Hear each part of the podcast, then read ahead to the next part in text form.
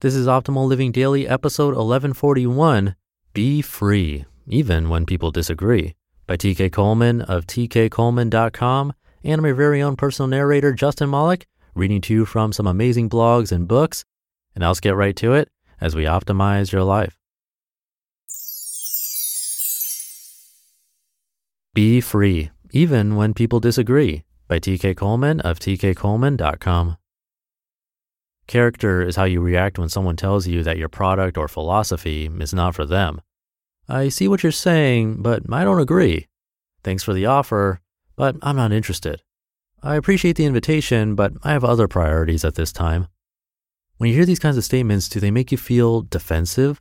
Do they make you feel the need to attack the integrity or intelligence of the person who utters them? Do you find yourself needing to make others look bad in order to feel good about what you love? If your answer to any of those questions is yes, then you may be guilty of trading away your power for the sake of protecting your ego. Lots of people know how to be cool and confident as long as everyone is nodding their heads in agreement with them. It's a lot harder to be cool and confident when someone listens to you and says, Sorry, I'm not buying anything you're saying.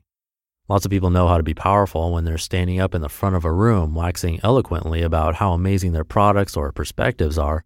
It's a lot harder to respond powerfully when someone falls asleep or walks out during your sales pitch.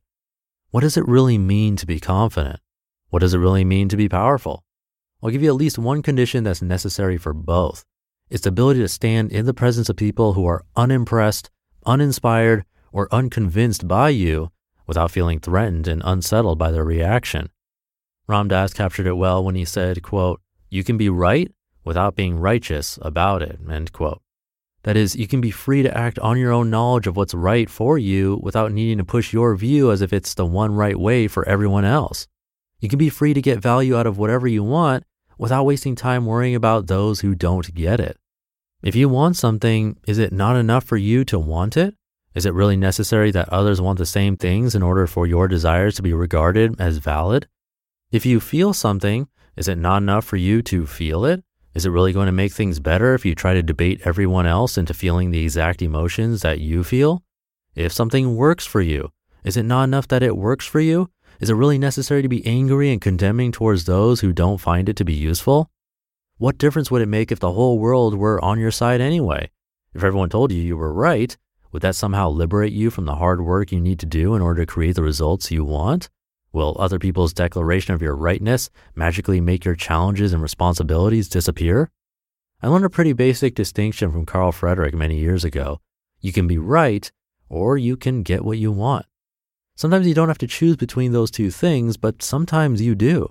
Sometimes the cost of doing what makes you healthy or happy is accepting the fact that someone else is going to label you as irrational or immature. Sometimes the cost of creating a good life is dealing with the fact that your concept of good is someone else's concept of stupid, silly, or selfish. Our unwillingness to live with this fact holds us back from living authentically more than anything else. We need too many people to like us or respect us or be approving of us, and this traps us in a self defeating cycle. My colleague, Isaac Morehouse, offered the following insight about what it truly means to be a sellout. It's rarely about the money, he said. Quote, most people sell their soul for nothing more than not having a stranger get mad at them. End quote. We say we want to be free, but what we really want is to be praised by others for being a great freedom fighter. So when someone threatens to take away that praise, we give away our power by focusing more on their reactions than on our goals. We say we want to make a difference, but what we really want is to be seen as a hero who makes a difference. So when our efforts to help someone are misunderstood, we give away our power by losing our cool and lashing out. Power is a terrible thing to waste, and there's no quicker way to waste it than by losing your sleep or your sanity over people who don't share your point of view. At some point in your life, you have to take the risk of living as you believe. But what if some people find my beliefs to be boring? They most certainly will. You will survive. Own your power and move on. But what if some people misunderstand me? They most certainly will. You will survive. Own your power and move on. But what if some people talk about me behind my back? They most certainly will. You will survive. Own your power and move on. But what if some people get rude or mean or unfair about the way they express disagreement? They most certainly will. You will survive. Own your power and move on. Anybody can complain about the negative reactions that others have towards them. It takes great character, however, to stay motivated and keep moving in spite of it. Stop chastising and chasing after everyone who disagrees with you. You have better things to do. Exercise your integrity and refuse to be distracted from what you're committed to creating. Learn how to be free, even when some people don't agree. You just listened to the post titled Be Free Even When People Disagree by TK Coleman of tkcoleman.com. One of the best things you can do for your kids is to teach them how to manage money. And this should be started when they're little.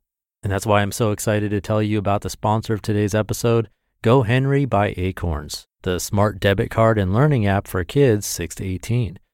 GoHenry helps kids learn about all things money, earning, spending, saving, budgeting, and so much more. You can even track their chores and pay their allowance right in the GoHenry app. And with their GoHenry debit card, they can put their skills to use in the real world.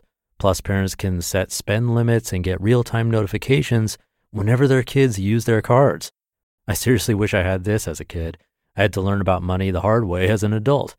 If my parents had set me up with GoHenry as a kid, learning to adult would have been so much easier. Set your kids up for success and get started today at gohenry.com slash old. Terms and conditions apply. Renews from $4.99 per month unless canceled. I'll leave it there for today. Hope you're having a great day, and I'll see you in tomorrow's show where we'll hear a post from Greg Audino. He's an actor, and where your optimal life awaits.